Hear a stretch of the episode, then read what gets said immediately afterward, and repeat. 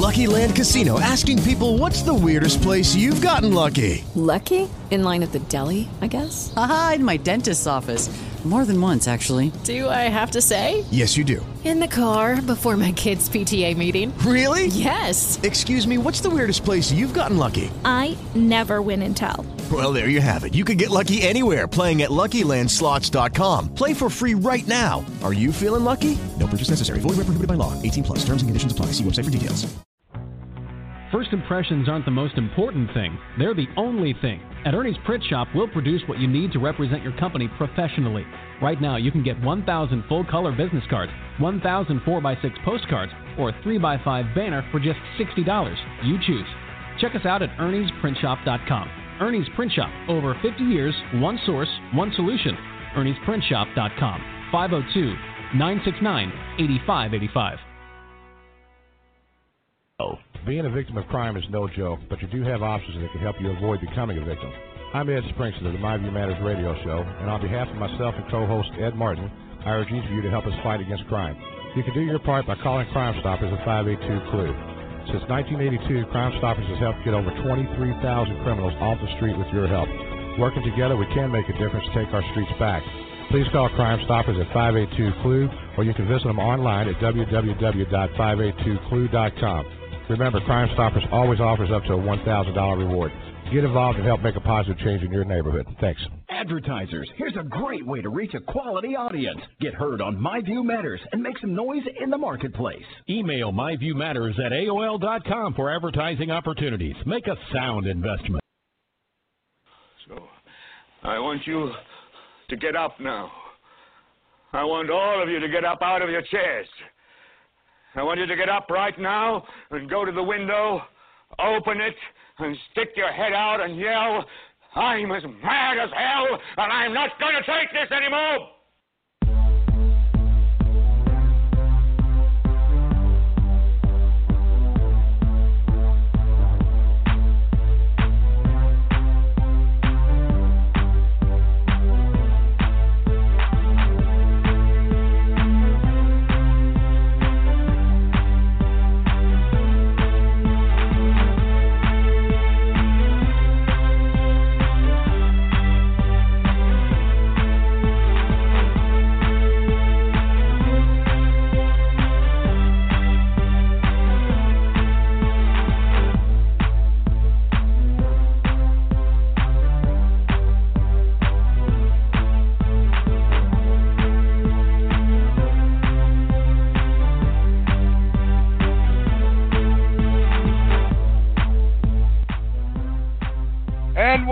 Ladies and gentlemen. Yes, welcome once again to the Ed Springston Show, brought to you by the MVM Radio Network, home of EdSpringston.com, where you can go for all the latest stories, podcasts, and the usual stuff we've got going on. While you are at EdSpringston.com, I would ask that you please do a few things. First and foremost, like the thousands of people before you, please join the email newsletter. We'll send you updates on a weekly or a monthly basis, your choice. Secondly, please join our RSS feed and we'll make sure you get podcasts delivered direct to your inbox. And finally, donate, donate, donate. Yes, we can always use your help. We uh, always have to pay for things out of our pockets, so we do have a handy dandy donate button. If you guys want to help us out, kind of pay the bills around here, we'd appreciate it. Um, in the meantime, call in number is always 858 683 1326. You can reach us in our live chat, which is now open. And you can reach me on Facebook at Messenger, uh, Facebook Messenger at Ed Springston. And for those of you in the listening queue, as always, please hit the number one on your dial pad. And that's the opening round. Let me tell you right out of the gate, Ed Martin will not be with us tonight. Ed has a business uh, out of town right now.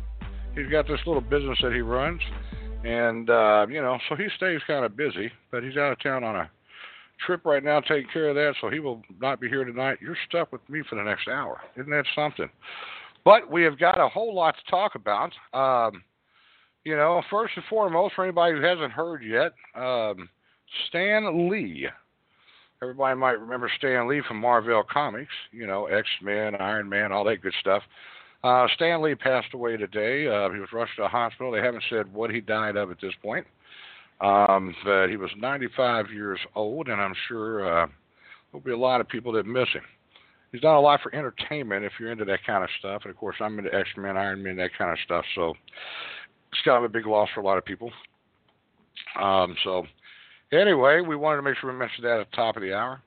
We have another situation in Louisville. Um, big news. I was not expecting this. We have talked about this quite a bit over the last couple of weeks. Mr. Martin isn't here to talk about it tonight.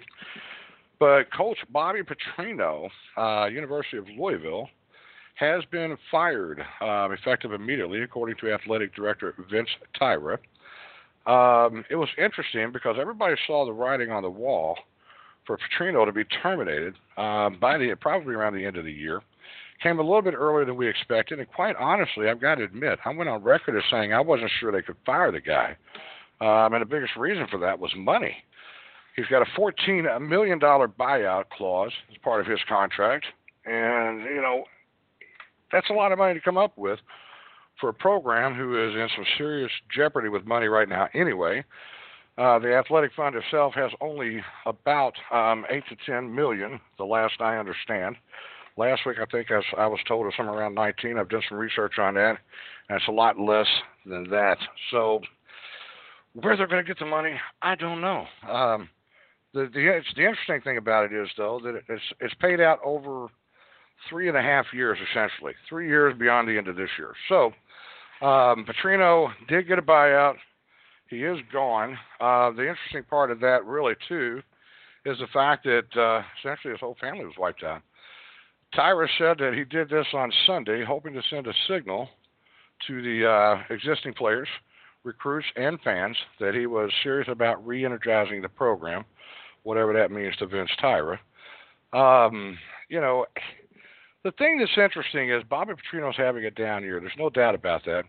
And part of that problem is Petrino hyped this program up um, preseason. He told the whole world that they were going to be great, that they have this, you know, amazing talent. Was talking about how Jawon Pass was going to be a better quarterback than Teddy, or I'm sorry, Lamar Jackson, and he built this program up for this fall. To be honest with you, I um, I really didn't see anything develop that Bobby Petrino told us was.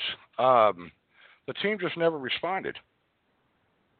Now, Bobby Petrino is not a personable person anyway, for lack of a better word.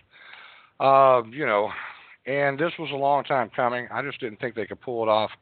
Obviously, I was wrong. Uh, you know, we're going to see what happens here, but it's really interesting because Tyra said he wasn't planning on making this change, and I don't buy that for a second. I think Vince Tyra was planning on getting rid of Bobby Petrino as soon as he took over. I really, I really, really do. I don't like Vince Tyra. I think he uh, speaks out of both sides of his mouth. I admit that freely. There's nothing about the guy that I trust. Um, that's the truth of it. Um, I think he's an opportunist. That's just the way it is. But um, with all that being said, it was probably the right decision to make. He said the really biggest thing was after the Syracuse game, he said that this was a disappointing effort. Um, Louisville had four turnovers and 10 penalties in the first half alone against Syracuse over the weekend, which was really surprising because in 2016, Louisville routed Syracuse 62 to 28. Last year, they routed Syracuse 56 to 10. And you know, this year, I, it, it was just a joke. So, you know, I do agree with with Vince Tyra. He said he doesn't think the talent level dropped off that far. That much I agree with. But they also don't have consistency at quarterback. Uh, I saw a lot of players throughout the year, especially the last three or four games, that essentially were going through the motions if you give them that much credit. I mean, we're seeing guys stand straight up on extra point kicks or field goal attempts. They're not even trying to block it anymore. Those kind of things add up. And, you know, when you see your players not putting out any effort at all, and they weren't putting out any effort at all, and, uh, you know, then that says a lot. That always comes back to the head football coach. Um, so, Vince Tyra fired Petrino, but that ain't all he fired. He also fired four other coaches, uh, three of which were Bobby Petrino's relatives. He fired assistant coach Nick Petrino, who's Bobby's son, and he fired Bobby's son-in-laws um, Ryan Beard and L.D. Scott. So he cleaned house of all the Petrinos. Um, so you know, all of these things add up. What's interesting here is um, you really have left uh, Louisville with no coaching. Uh, Lorenzo Ward, who is the safeties coach, is now going to take over as the interim head coach for the rest of the year. Um, Ward has only been at U of L for less than a year. He got here in I think in January um, of 2017. So this is his first. You know, he hasn't been here long. Um, you know, I think maybe it was January 2018. I don't know, but he hasn't been here long. He has six years of experience as a defensive coordinator, uh, including four years at South Carolina. Um, under and uh, that was under Steve Spurrier. And what's really interesting with this guy is he wasn't fired. And the reason I say that's interesting is here's a guy who has all this defensive coordinator experience, who is now serving as a safeties coach, and his safeties were getting beat on every play throughout the entire year. So, as a safeties coach, I have a lot of questions, um, you know, about that as well. I, uh, you know, when, when I look at this thing in play, I'm sitting here saying to myself, he wasn't accomplishing anything either what's the problem? You know what I mean? So I don't know how this is going to work out for the next couple of games. There's two left, including Kentucky in two weeks. But uh, this isn't going to be good at all.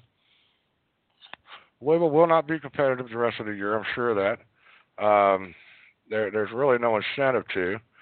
And regardless of Vince Tyra giving the old pep talk to the team and all the other stuff, and you know all these other things he's out there trying to say right now, I don't have any confidence in Vince Tyra as an athletic director either. And, and quite frankly, which leads us to this.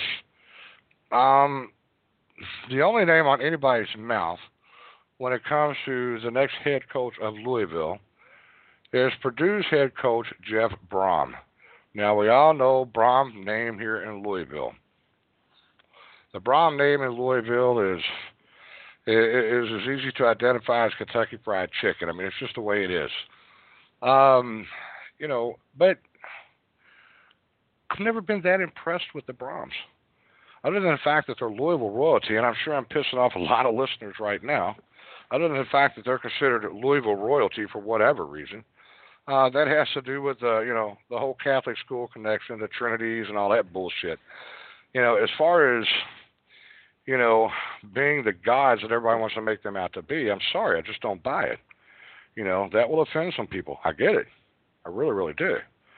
But I just don't buy it. And, you know, with that said, Jeff Brohm is doing what I consider to be an exceptional job at Purdue University. But that doesn't mean he's the best coach out there. That doesn't mean that he's the best coach for Louisville. Louisville's going to go through some growing pains over the next couple of years. There's no doubt about it. They've only got 10 recruits next year for the football program. And that's pretty bad. That's pretty bad. You know, um, so I'm not sure that even Jeff Brohm, if they could get Jeff Brohm to come in here, that would make that much of a difference.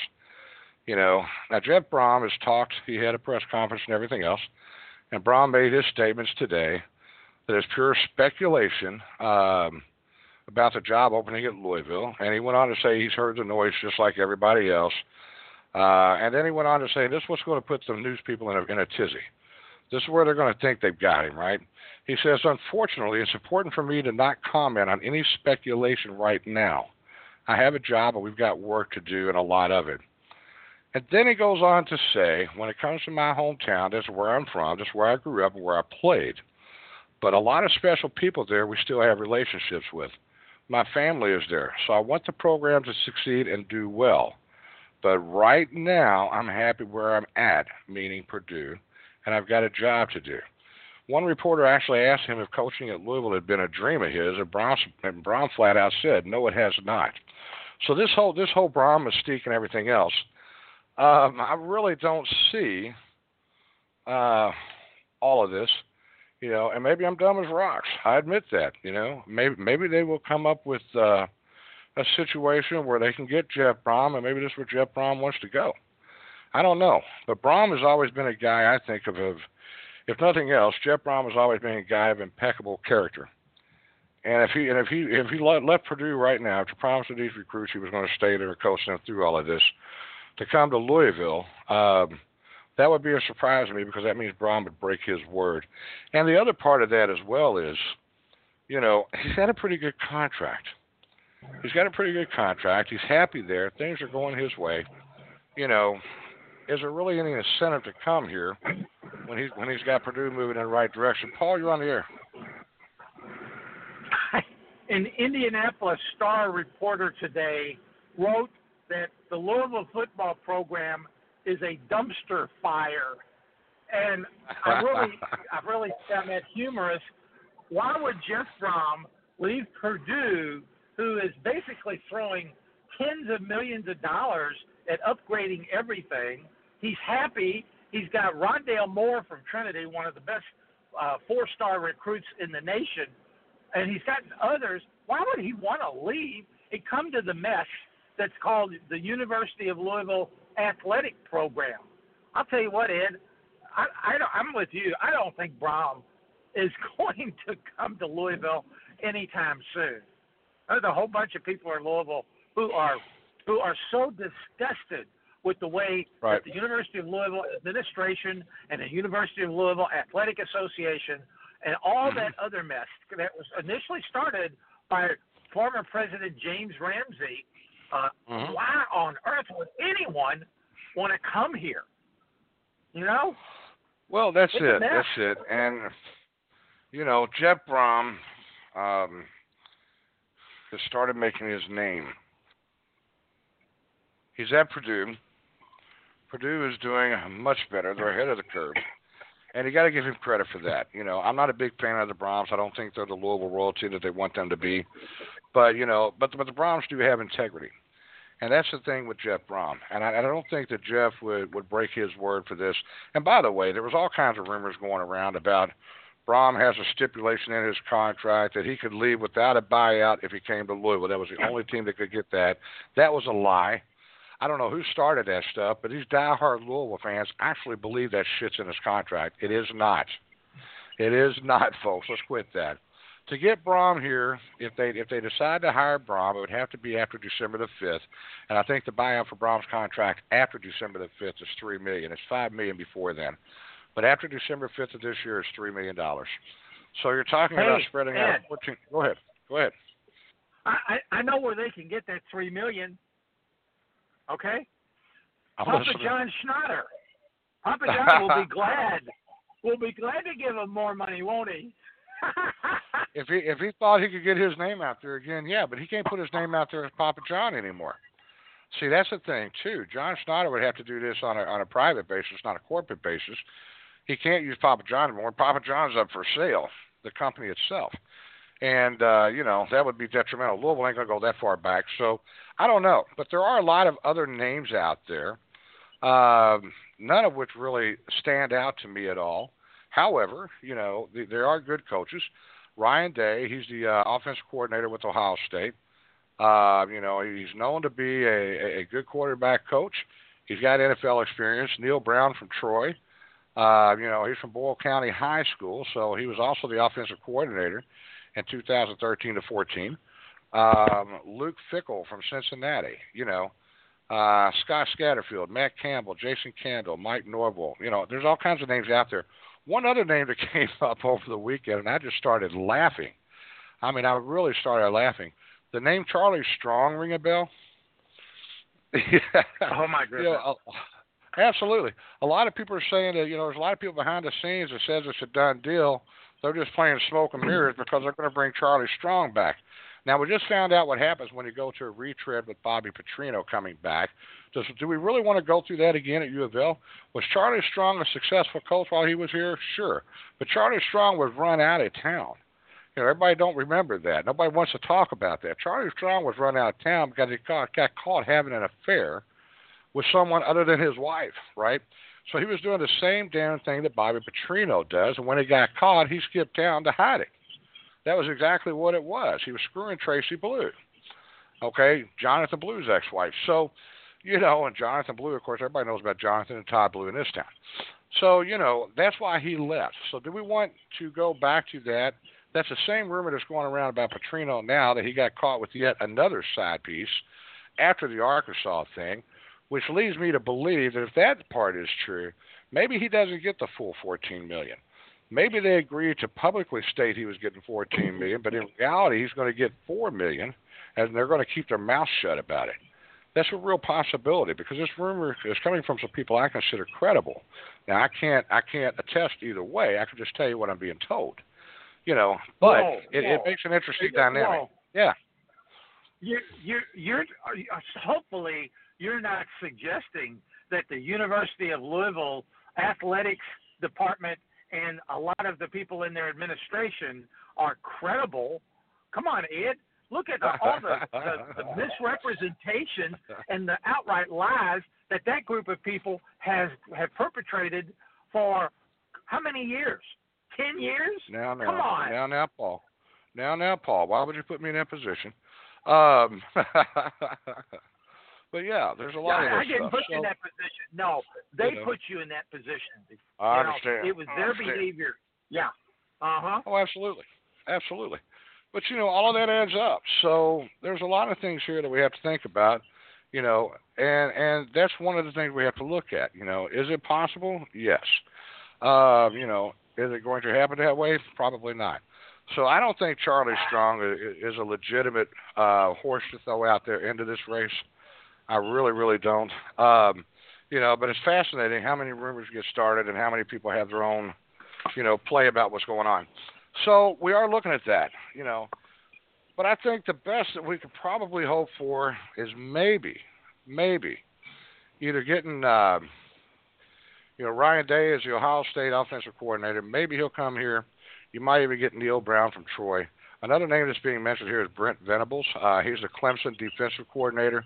And believe me, Louisville could use somebody that knows defense for a change. No kidding. Um, you know, Yeah. but yeah, you know, but we'll see. You know, but it's it's really interesting that Lorenzo Ward, the safeties coach, will now be the interim head coach, uh, at least for the remainder of the year, and uh, that's interesting because this guy, he's the safeties coach now. Defense has been Louisville's Achilles heel all year, including the safeties. Um, you know, so I'm interested to see how this is going to work out myself. I'm not sure how it's going to work out, but it does bring up some interesting dy- dynamics. So we'll Hey, see what happens. Ed, this might be the football equivalent of David Padgett. You know, It very well could be. I'm not pleased with the whole Chris Mack deal at U of L. I think Chris Mack was the worst choice for U of L. I would have much rather seen David Padgett stick around than to bring Chris Mack in here. Um, I really, I really believe that. I, I think Padgett would have done a better job than Chris Mack. I'm not impressed with Chris Mack at all. Uh, you know, and I'm catching a lot of heat for that too. I get it. You know, Chris Mack's supposed to be the new savior. His wife is from Louisville you know, and all this other crap. Oh, I get the ties, but you know, we want results. We don't we don't want these ties if we can't get results. So I think Chris Mack is going to fail at Louisville. I think it's pretty obvious early. I understand he hasn't had time to bring in recruiting classes of his own, but I just don't see Chris Mack being a great alternative for us. But we'll see. You know, we will see. So who knows how that's going to work out. In the meantime, we have other things going on. Huh? I agree what? with you. This, this, this, Oh, okay. Yeah, we're going to have to wait and see how, how all of this happens, shakes out. U of L, listen, U of L is in such turmoil right now. They're making a lot of decisions under very difficult circumstances.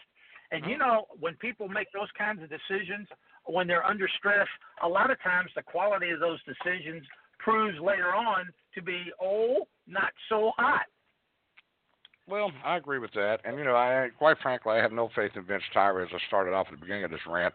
I don't. I uh, I, I don't really care for Vince Tyra at all. So I don't I don't see this getting any better. I don't care for Vince Tyra. Um, you know, I, I think Vince Tyra's ego. He'd be stupid enough to damn near put himself out there and coach the team himself, thinking he could do a better job. I just think that guy is not the right person for Louisville. I don't think he should be an AD anywhere. Back to private business, make your money, and just stay the hell out of the sports program. But that's just me. But he's a Trinity grad, you know, so he's got to something. Good background noise, Paul. Yeah, I'm sorry. Here, I'll put it. I'll put it on mute. Yeah, put me on mute. Okay. Thank you. I will. Just hit your button again if you want back on. Um, but yeah, I just don't see Vince Tyra as a as a great AD. But we'll see how she rolls in the wash. In the meantime, we do have a lot of other things going on. Um, one of the stories, one of the stories that have come out over the last week is really, really sitting badly in my craw, and here's why. You know, I do not like these panhandlers on every street corner. I admit that freely. I think half of these people ain't nothing but scumbags who are lying about being homeless and everything else to feed their drug habit. That makes me an asshole, so be it. I get it. At the end of the day, I don't mind that. All right. However, I do have a problem with this moron we call the mayor here, Greg Fisher, who just won re-election. All right, he won re-election last Tuesday night, and everybody in Louisville that voted for this scumbag ought to be ashamed of themselves. Louisville under Greg Fisher has gotten ten times worse, but the worst thing I think I've seen yet that is sticking in my craw really badly is last week 21 legitimate homeless people actually received tickets for sleeping outside on the sidewalk. You heard me right. Wednesday night, police officers were told they had to write tickets to these homeless people uh, for sleeping or camping in front of Wayside Christian Mission. Uh, Wayside Christian Mission takes care of homeless, but they were full. So these people that went to home Wayside Christian Mission hoping to get in couldn't get in. All right. So you had men and women sleeping on the sidewalks there uh, around the homeless shelter because they had no room. That's just the bottom line. So we don't have room for the homeless, the legitimate homeless, and this would include kids and everything else. What do we do? We go ahead and give tickets to the homeless people who don't have any money to find a place to stay.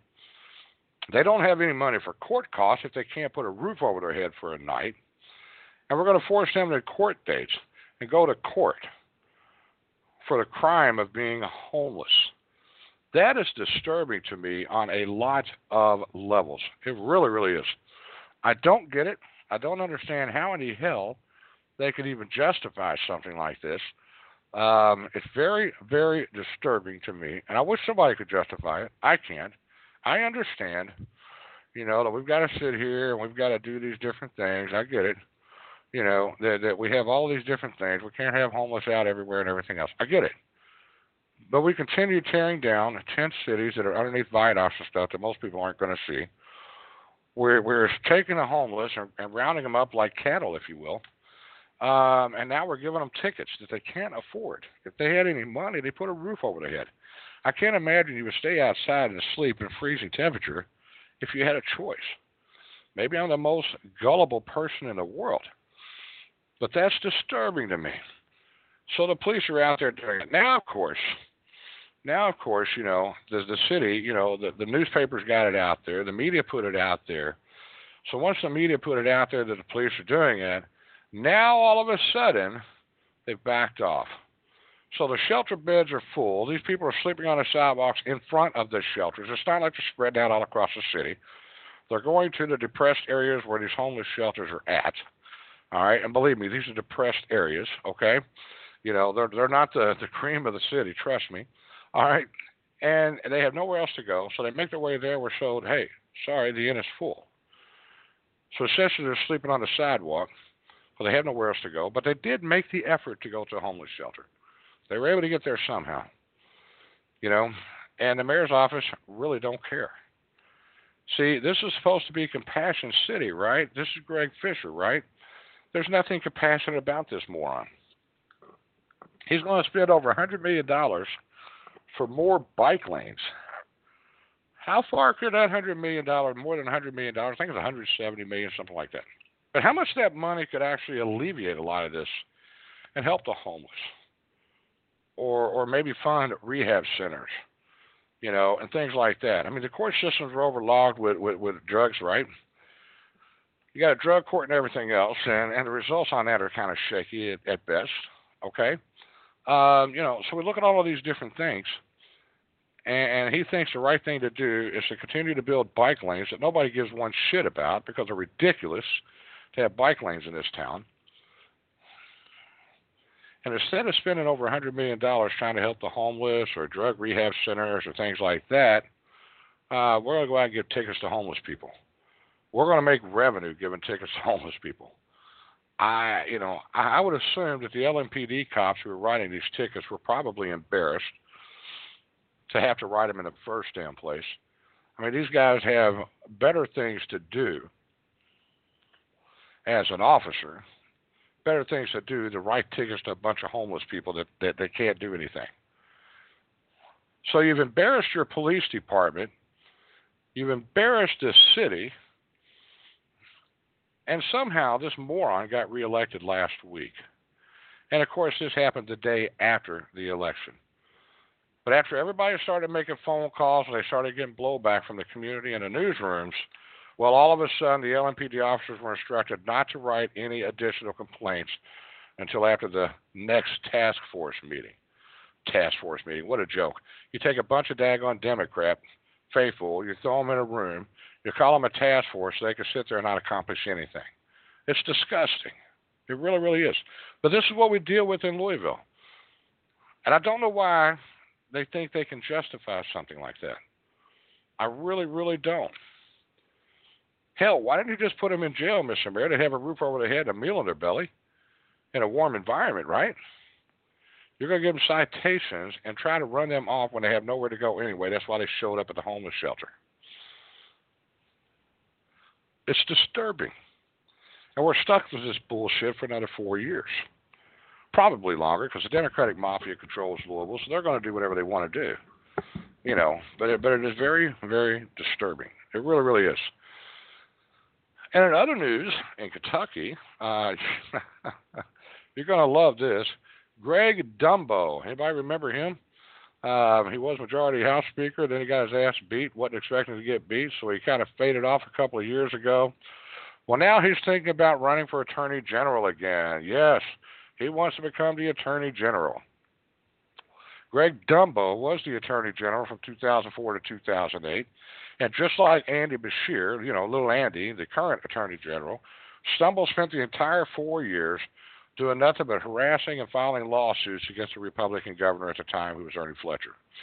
Um, once that was over, he got elected to the House of Representatives and uh, stayed there from 2009 to 2017 when he was finally beat. But Greg Dumbo, his real name is Stumbo. I don't care if you're confused, I understand. But Greg Dumbo um, has really been an embarrassment to this state his entire political career. He really, really has. And now he wants to run for Attorney General next year. And to be honest with you, if he does, he'll probably win because he's a Democrat. That's how screwed up we are here. If we had a Republican Attorney General, all this crazy illegal crap these Democrats continue getting away with would be gone. That's why they can't have it. If you think the Democrats really care that Matt Bevin is the governor, forget that. They don't care about that. They don't care that the House and Senate is run by Republicans. It gives them something to bitch about. They have the supermajority in the House and the Senate. And by the way, they kept that supermajority last week in Kentucky after the elections. The Democrats, who were supposed to really clean house, put all of these daggone teachers and everybody else up for political office, lost their butts. They only gained two seats in the House. Not enough to do anything at all. There was no such thing as a blue wave. As a matter of fact, on the national level last week, we lost 28 seats in the House, in the U.S. House last week. That's the smallest number of seats that have switched hands in recent years. Barack Obama, in his first midterm, lost 63 seats in the House and nine Senate seats to Republicans.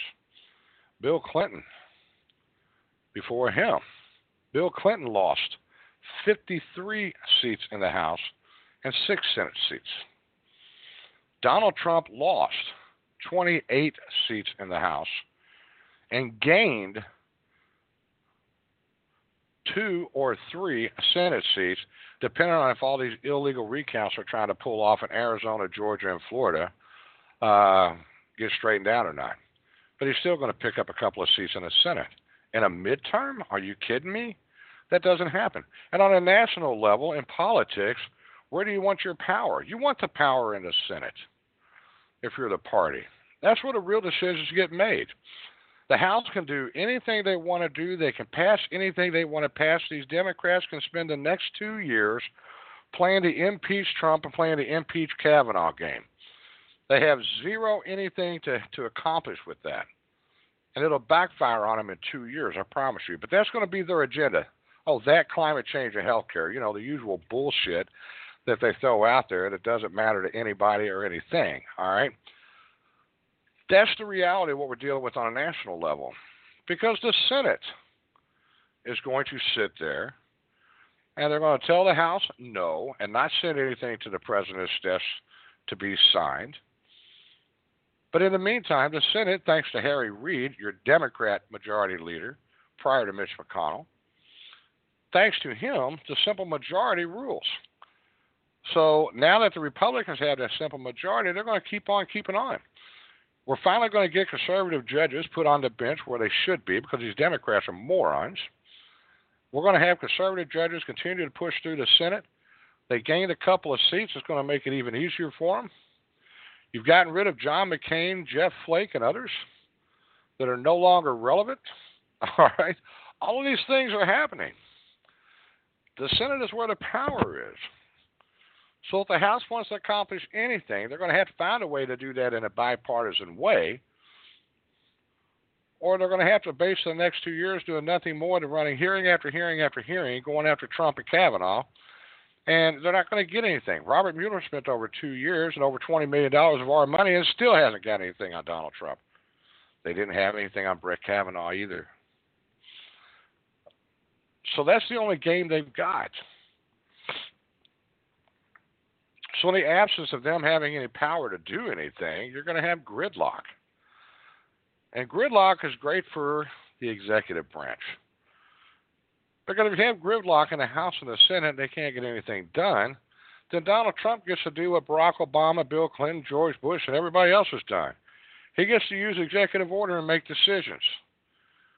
Because the House and the Senate can't make any decisions. So you've got to have gridlock in the Congress because of a House that doesn't have a clue what the hell they're doing with Democrat majority. The Senate's not going to give them the time of day because there's nothing to give them the time of day on. And that's going to let Donald Trump make decisions and do executive orders. Now, here in Kentucky, the reason they don't care if you have a Republican House, Senate, and governor because no matter what they do, a Democrat attorney general is always going to file a lawsuit to try to stop them. That's all the attorney general's office is under Democrat control in Kentucky. It's nothing more than a constant daggone lawsuit and a power struggle with the governor's office. And right now, the Congress because that's all they know how to do. Little Andy is dumb as rocks. I've said that many times on this show. He has never accomplished anything on his own. Little Andy, every job he has ever had, he came in and did a job that his dad had before him because it was handed to him on a silver platter because his name was Beshear. He thinks that's going to get him to governor's office next year. I disagree. But if Greg Stumbo is going to run for AG next year, you're going to have the same situation. So once again, the Attorney General's office is going to do nothing more than to be a harassment office for political gain, which is not what the AG's office is supposed to be. It's why Jeff Sessions was just fired on a national level. Because he didn't use the AG's office appropriately. They've let Robert Mueller run roughshod doing anything he wanted to do, and he still hasn't been able to prove any results. All the evidence is against Clinton, Comey, Obama, McCabe, the list goes on and on and on. Strzok, Page, you name it. All the Democrats. And he hasn't done one thing to hold them accountable. And he also has not been able to lay a glove on Donald Trump. You've got the same situation here. The Democrat AG's office does nothing more than file lawsuits to stop anything from happening. And at the very best, it delays it, anything from happening. At the worst, it's going to blow up in their face. But the Democrats must contain the law enforcement branch of power at every level in Kentucky. As long as they control law enforcement branch, like the AG's office, the sheriff's office, court judges, as long as they control the law enforcement part of our election cycles, they never have to be held accountable for their illegal doings. That's the way it works in Kentucky. That's the way it works on a national level in most cases. I didn't used to believe it did on a national level until James Comey and Andrew McCabe and Rod Rosenstein and a whole host of others. Now I know our FBI is corrupt. And that's a sad state of affairs, but it's the truth nonetheless. So Greg Stumble is considering a campaign to be Attorney General next year. He will run. There's no doubt in my mind about that. And he will spend the four years following. If Matt Bevin is reelected, and at this point I think he will be, um, he will spend the next four years doing nothing more than being a thorn in the side of Matt Bevin, the governor, because he's a Republican. Not because he's doing anything illegal, but because he's a Republican. I personally think Matt Bevin will be hard to beat next year at this point. I have to put that caveat out there because you never know with him, right? But at this point, I have to say I think he's going to be hard to beat next year. Here's why. Because Kentucky is an economic engine right now we haven't seen in decades. Jobs are coming in, money is being spent hand over fist, and he is improving Kentucky. For the first time, the Kentucky teacher's pension, and we mentioned this last week or the week before, I can't remember which, is actually fully funded since Steve Beshear and his buddies raided the pension system and started screwing around with it. It's the first time it's been fully funded, and it's done by a Republican governor because the Democrats kept stealing all the money. And I think those things overall will, will lead him to victory next year, regardless of who his Democratic opponent is. And I think that makes a difference because I think people are seeing the writing on the wall. And for those who sit there and say bullshit, the teachers are going to stop it, I have to tell you, they had their chance this past Tuesday and failed miserably. They had teachers and educators on the ballot and a hell of a lot of races, and every one of them did pathetic. They didn't get what they wanted. They lost. The majority lost. So everybody who thought that the whole state was going to be behind these teachers unions and all the educators and all this other crap just found out that we're finally tired of being held hostage to all of this stuff. We're tired of being held hostage to unions in general. We're tired of being held hostage to teachers unions specifically. And I think that makes a difference.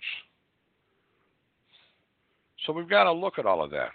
Now, on top of all of that, um, you know, we're looking at the governor's race now in Kentucky next year. Sandy Beshear took care of Jerry Lundergan Grimes, took care of Jerry Lundergan. I mean, he did. Who do you think got the FBI and everybody else involved in the Jerry Lundergan thing?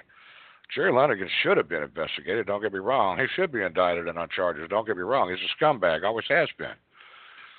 But this just didn't miraculously happen after all of these years. Andy Beshear did all of this to try to get rid of Alison Lundergan Grimes, Jerry, Jerry Lundergan's daughter. Alison Lundergan Grimes, of course, is the current Secretary of State in Kentucky. She has ambitions of running for governor next year.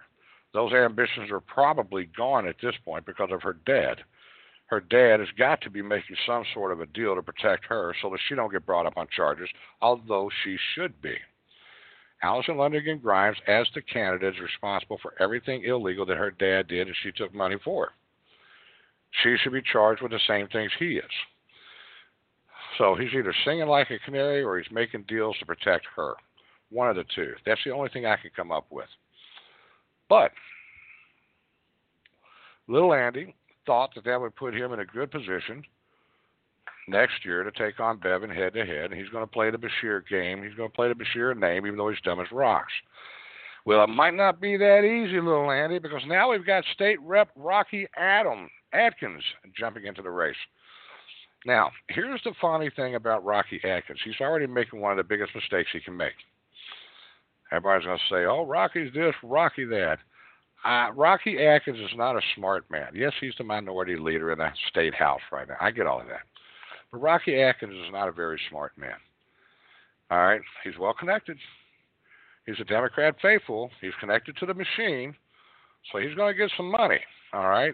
And he's going to get some votes. But he can't beat Matt Bevin any more than Andy Beshear can. And one of the biggest problems Rocky Adkins is going to have is because he fell for this Woman of the Year and the JCPS garbage. We just found out last week that nobody gives a shit about the teachers and the teachers unions anymore. We realize that they've been lying and, and holding us hostage for a long time. Matt Bevin proved that because he fully funded the pension plan, as I've already mentioned. But Rocky Adkins has already decided he's going to make his running mate Stephanie Horne.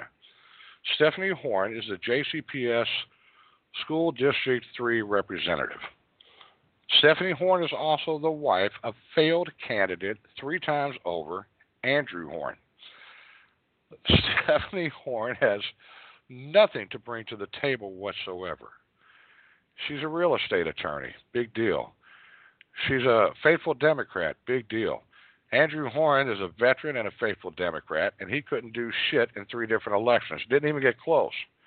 His wife is actually worse than he was as a candidate. So Adkins decides he's going to bring her on because she's with the JCPS. So he thinks he's going to get the Louisville vote because of JCPS. And then he's got enough th- thinking that the year of the woman. So because she's a woman and a JCPS member, that that's a two for two play for him, and that he's going to be able to get something out of this.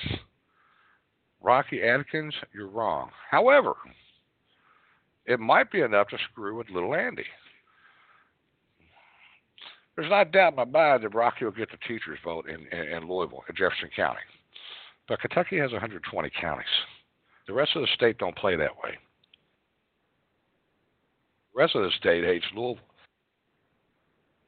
Excuse me. The rest of the state hates Louisville. So he's going to pick up some Louisville votes, sure. He might beat Andy Beshear here. Sure, he might beat him. He might even beat Andy Beshear statewide because he's got enough recognition. I don't think Adkins is, can beat the Beshear name, even though little Andy's dumb as rocks. Rocky Adkins, Rocky Adkins is a is a seasoned veteran in politics. All right, I mean, for goodness' sake, he's been in politics since he was 26 years old. Since he was 26 years old. All right, he played at Morehead State basketball. All right, 1983, they won the OVC championship. That was his senior year. Three years later, in 1986, Adkins was elected to the Kentucky House of Representatives, and he's been there ever since. He was the majority floor leader from 2003 until 2016. That's when the Republicans took the House over. All right. Uh, you know, we have to look at all of this stuff, folks. I mean, we really, truly do. So here's a guy who who has been an elected Democrat since 1986. It's over 30 years. And nothing got done. The teachers' pensions and everything else got worse and worse. Adkins was part of that. He was the majority leader as a Democrat when all this raping and raiding was going on. Lil Andy, his dad, was the governor, Steve Beshear, who was raping and pillaging all the public pension plans too. So neither one of these guys have any credibility whatsoever. So it's going to be interesting to see them go into a dogfight in the primary and rip each other apart. But then you've got the daggone monkey in the works. Now, during uh, Matt Bevin's gubernatorial run in 2015, just three short years ago, almost four, I told everybody that he had a shot to win so everybody thought this was a two man race between Jamie Comer and Hal Heiner at the time. Jamie Comer, of course, went on to bigger and better things. He's, he's an elected rep now. And Hal Heiner, of course, was serving in Matt Bevin's cabinet. But everybody decided that was going to be a two man race and Matt Bevin didn't have a shot. But Matt Bevin has a legitimate block of voters. And I told everybody in 2015 during that primary, watch out because Matt Bevin has a block of voters. With Jamie Comer and Hal Heiner going back and forth and splitting everything, Matt Bevin might have enough people to win the primary on his own, and he did. And then he went on to win the governorship. So when we look at all of this in play, when we look at all of this in play, all right, in the Democratic primary this time, you've got you you've got their version of the Democrat version of Matt Bevin, with if you will. His name is Adam Edelen. Adam Edelen, of course, is a former um, auditor. He took over for Crit Luallen, and as an auditor, Adam Edelen did a did a did a decent job. I don't have a lot of bad things to say about Adam Edelen. Did he cover up a few things for Democrats? Sure, he did. That's what Democrats do. But if you're looking for an honest Democrat as an auditor, Adam Edelen was about the best you could get. And I truly believe that. I thought Adam Edelen did a very credible job as auditor. And I got a lot of respect for him for that. It had to be tough being the auditor and in some cases pissing off the Democratic machine, especially U of L. That's where they got caught with all of their stuff, was under his reign. Now, when we look at all of this, Adam Edelen is going to run for governor. He hasn't announced it yet, but I'm 100% sure he will. And maybe I'll eat those words. I always hate to put myself out there like that. In this case, I will, though. I'm 100% sure Adam Edelen is going to, going to jump into the race. Where Adam Edelen made a mistake was after he lost his last election. He decided he was going to split the party. He went out with a buddy of his, Matt Jones, I think it was. Um, but you know, talking about how the Democratic Party was so screwed up, and they were going to start a new branch of the Democratic Party, which in essence was going to split the existing party. Okay, and he's been working behind the scenes on accomplishing that for the last three years. Now, has that worked effectively for him? We'll find out when he runs. But you're going to have Rocky Adkins, who has been in the House for 32 years, spent the majority of that time, at least from 2003 to 16, so that's what 13 years anyway, as the majority leader, as the Democrat House majority leader. You've got little Andy Beshear, who has accomplished zero in his life. All he does is does exactly what his daddy and others tell him to do because he's too stupid to make a real decision and run his own life. Are going to face off against each other and fight for votes. And then you got Adam Edelen coming up from the bottom, who is basically the Branch Davidians, if you will, right? He's the bastard child of this religious group. And he's going to sit here and create chaos. So you may be setting up a situation where you get into a Matt Bevin versus Adam Edelen gubernatorial election next year. I haven't heard too much about anybody credible running in a Republican primary yet, although I know that there's at least one that has said they're going to run. We have to see if they fill out the paperwork and everything first. But you know, but the thing is, right now, I think it's Matt Bevin and it very well could be Adam Edelen. So the Democrats are going to be in quite a bit of trouble next year in a primary because all of their sins are going to come wide or come come full bore. There's just no way around it. And Rocky Adkins is screwing up picking up Stephanie Horne. She brings absolutely zero to the plate. She doesn't bring any votes. Andrew Horne isn't big enough to get votes. So Stephanie Horne is worse than her husband when it comes to pulling that off. She's played the JCPS bullshit game. She's a real estate attorney. Uh, you know, all those things. I mean, Andrew at least was a Marine Corps veteran, you know, and he put his ass out there three times uh, to run for office. The guy beat handily every time. Uh, Stephanie Horne has done nothing more than kiss the ass of the of the unions and the JCPS. So she's not going to do anything to bring him any good. So you're basically going to be looking at, at Rocky Adkins versus Andy Beshear. Neither one of the running mates are going to do him any good. It's going to be really interesting to see who Adam Edelen brings in as his running mate when he formally announces, and that might be the ball game. Um, another interesting story. I just saw this earlier today, and I, I've got to tell you, I, I just started laughing. This guy wouldn't get my vote for dog catcher, and he's a Republican. And, and the reason for it is because I think I think it's just totally ridiculous that he's going to play this gimmick bullshit. Carl Nett, uh, Nett is a Republican candidate for Secretary of State. Uh, he's running in a Republican primary. Um, but you know, in this state, state law allows candidates to have a nickname printed on the ballot, right? So if my nickname is asshole, I could have my ballot show up as Ed Asshole Springston. That's my nickname. And most people wouldn't argue with that nickname because I've had that nickname for a very, very long time, trust me. All right? So we look at this. But this Carl Nett Republican guy is a moron, in my opinion. Because he supports Trump. Um, he decided he was going to have his name in the May primary put down as Carl Trump is his nickname, Nett. And I think that's a disgusting political play for votes. And I think most people will look at that and say, screw this guy. If that's all he's got is to play that kind of a bullshit game, I don't want him for dog catcher. I'm not going to vote for the guy. I don't care if he does win a Republican primary. I will not vote for him for office because of that. State law allows candidates to have a nickname printed on the ballot, but they have to submit an affidavit under oath attesting that it's their real nickname and they're not using it to gain an advantage on the ballot. See, now this is the problem for me. This affidavit was signed by seven other people who say that he was such an enthusiastic supporter of Trump's presidential campaign that establishment Republicans began calling him Trump. Therefore, that's his nickname.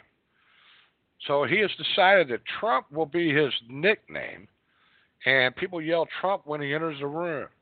So it's not an advantage or a disadvantage. I call bullshit.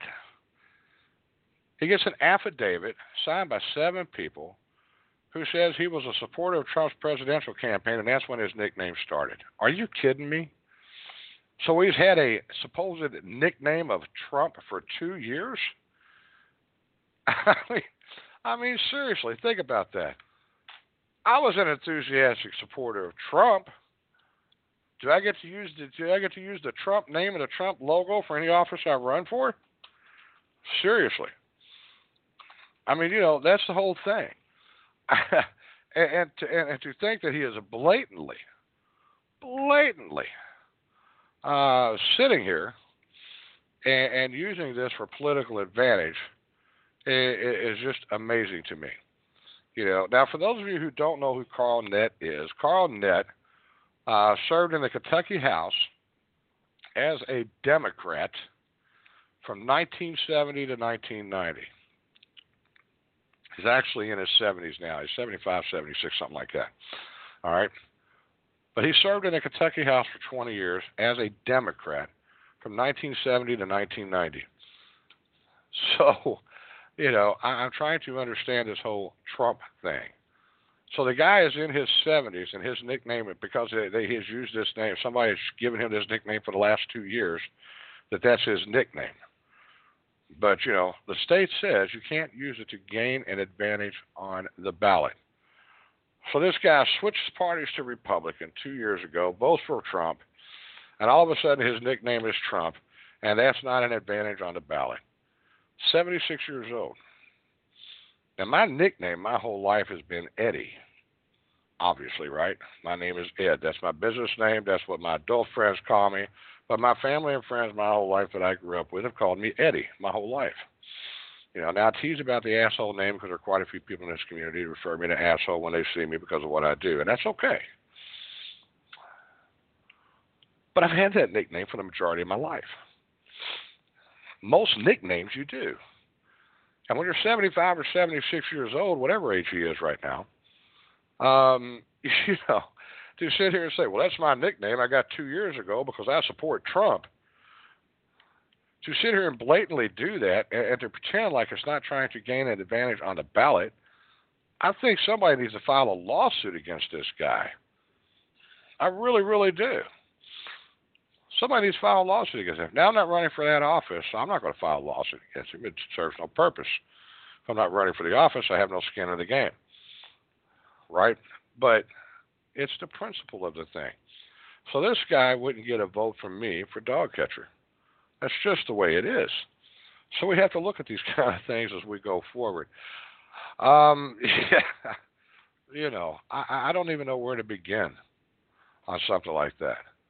But this guy should have no shot at any job, uh, just for the fact that he is blatantly violating the law, um, election law primarily, and, and you know he touts himself as a Republican, even though he served as a Democrat in the House for 20 years.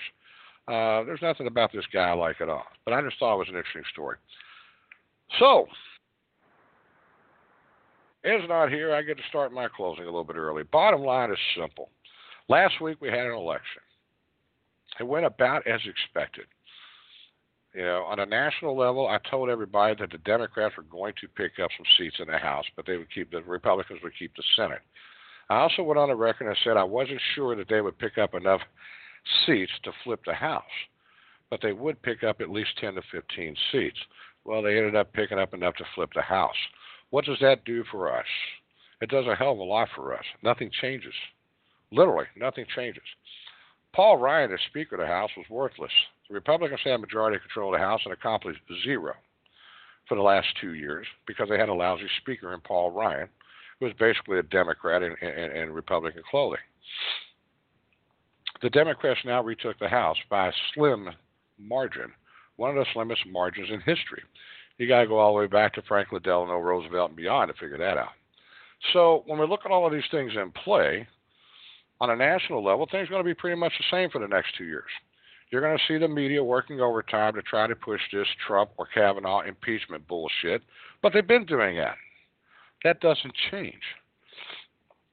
They've gotten away with it. Now they're going to start having all these committee investigations and all this other stuff because they can. They now own the majority in the House, and they're going to have more and more investigative committees because they want to pretend like they're doing something and they're really doing something hard against Trump and Kavanaugh. But essentially, it's nothing different than we've been on through the last two years. The Senate will continue rolling on and continue passing judgeships and bringing conservatives on the bench as we need right now. The liberals have destroyed this country, seriously. Morals, values, ethics, integrity. We have turned everybody into a cross dressing pedophile with a pussy hat on their damn head and given them credibility instead of holding people accountable to what America's values are all about. And I'm going to piss some people off with that. Good. I want you pissed off. I want the Republicans pissed off. Because your lackadaisical attitude by letting these Antifa son of a bitches out there, these Black Lives Matter, all these hate terrorist groups sit out there, is what created the situation we're in now over the last 20 years. You have just as much to be worried about as anybody. You allowed this to happen because we're too scared to engage. Which brings me to this people are freaking out because Jim Acosta was kicked out last week from the White House. CNN's Jim Acosta. I say, great. Thank you very much, Mr. President. It's about time. This guy wasn't a reporter, he was an activist. He wasn't asking questions, he was making insinuations. Well, Mr. President, you're a white racist who hates illegals and, and can't stand anything that anybody else in the world cares about, you know, by the way, do you eat oatmeal in the morning for breakfast? I mean, that's the idiocy of Jim Acosta. And then he goes on and rants and raves in his CNN report about how badly he was mistreated. He makes himself the story. That's not a journalist, folks. That's an activist. A journalist asks the questions that need to be asked with no pretext, and they await an answer and they report the question and the answer. That's journalism 101. There are no ethics in journalism anymore. The reason people are so freaked out over Trump is Trump knows the power of the media. But Trump stands up to bullies. Everybody wants to forget that Barack Obama threw Fox reporters out at a media event when he was president. He went off about Fox News constantly. Three reporters out bitched about Fox News all the time. That was Barack Obama. But it was okay because everybody loved Obama. Obama could do anything, he would be portrayed as a, as a god. But what you've got with Donald Trump is he's going to call you out. When you try to bully Donald Trump, you better be a better bully than he is. Say that three times real fast. Because Donald Trump is going to stand up to that. Because Donald Trump is standing up to that, you're seeing a few balls in the damn Republican Senate finally kick into play. Lindsey Graham's balls finally dropped.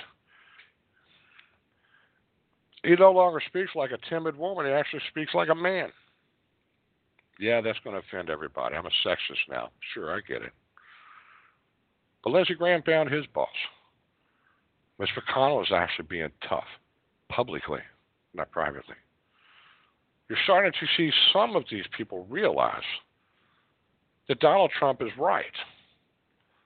You stand up to bullies in this country. We don't back down from bullies. We stand up to them.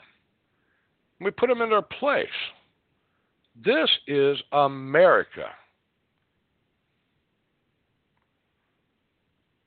Land of the free, home of the brave. This isn't the land of the pussy hats and home of the pacifist.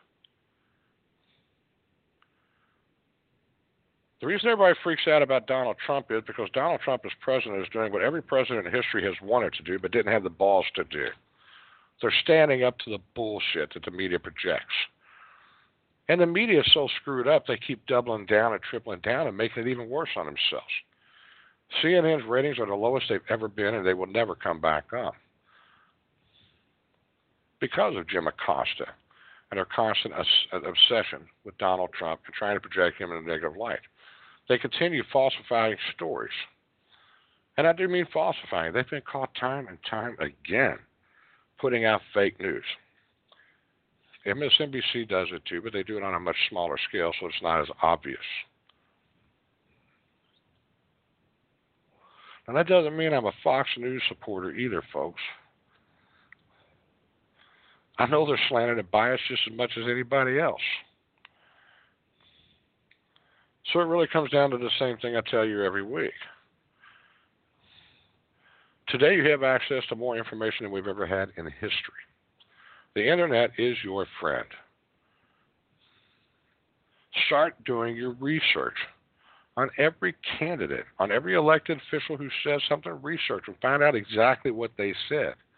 Don't be fooled by the mass media attack pieces because they all have an agenda now. We haven't had a true, free, independent media in quite a long time. However, we now have in independent news media that does a hell of a lot better job than a Gannett Group, a USA Today, a CNN, a CBS, an NBC, or a Fox. Independent news medias are on the rise while everybody else is going down for a reason. Because we are taking and we're doing the due diligence. We are reporting the news. We are reporting the facts. It's up to you to decide whether you like it or not. But quit being swayed by all these other people. Now, on a side note, it's Veterans Day. I am a veteran. I am a very proud veteran. I love this country. I love my freedoms. That's why I get so pissed when I see everything happening the way it is today. But I'm also alive to tell you that. To my fellow veterans, Army, Air Force, Navy, Marines, God bless you all. Thank you for your service to the families of those who have fallen. Thank you for your sacrifices. To all the families of soldiers, thank you for your sacrifices. Nobody understands how tough it is to be a spouse or a child of a soldier unless you've been there. To all the fallen, Godspeed. And to every one of you libtards who sit out there and scream, screw the soldiers, screw you. Until you wear that uniform and you put it on the line for this country, you ain't got one damn thing to bitch about. I've watched brothers and sisters who have died. You don't have a clue. I'm tired of hearing you sit and scream about how screwed up our military is. I'm tired of seeing you out there in your pussy hat sitting there whining like a whiny ass titty baby, a two year old little child. Because you're so confused from Democrat policies that you don't know which end is up until you put on that uniform and you go out every day to make this country great and defend what this country stands for, really please do me a favor. Shut the fuck up. Our military is the strongest in the world, and they are the reason that this country is free and has been free since its inception. They fight wars every day that you'll never know anything about. And when they come home from war, the few that come home from war alive live to tell the tale, they fight a war in a living hell inside their mind you'll never understand for the rest of their lives. I don't want to hear about how bad you had it as a child. I don't want to hear about your poor life. When you're face to face with a man and you got to make that decision, on whether to kill or be killed, then you'll know what life's all about. So thank you to each of my brothers and sisters. I appreciate your service, and believe it or not, most of America does too.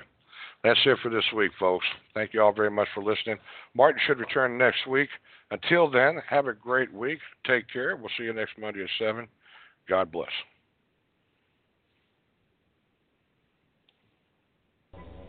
I know that you're afraid. You're afraid of us. You're afraid of change. I don't know the future. I didn't come here to tell you how this is going to end. I came here to tell you how it's going to begin. I'm going to hang up this phone, and then I'm going to show these people what you don't want them to see. I'm going to show them a world without you.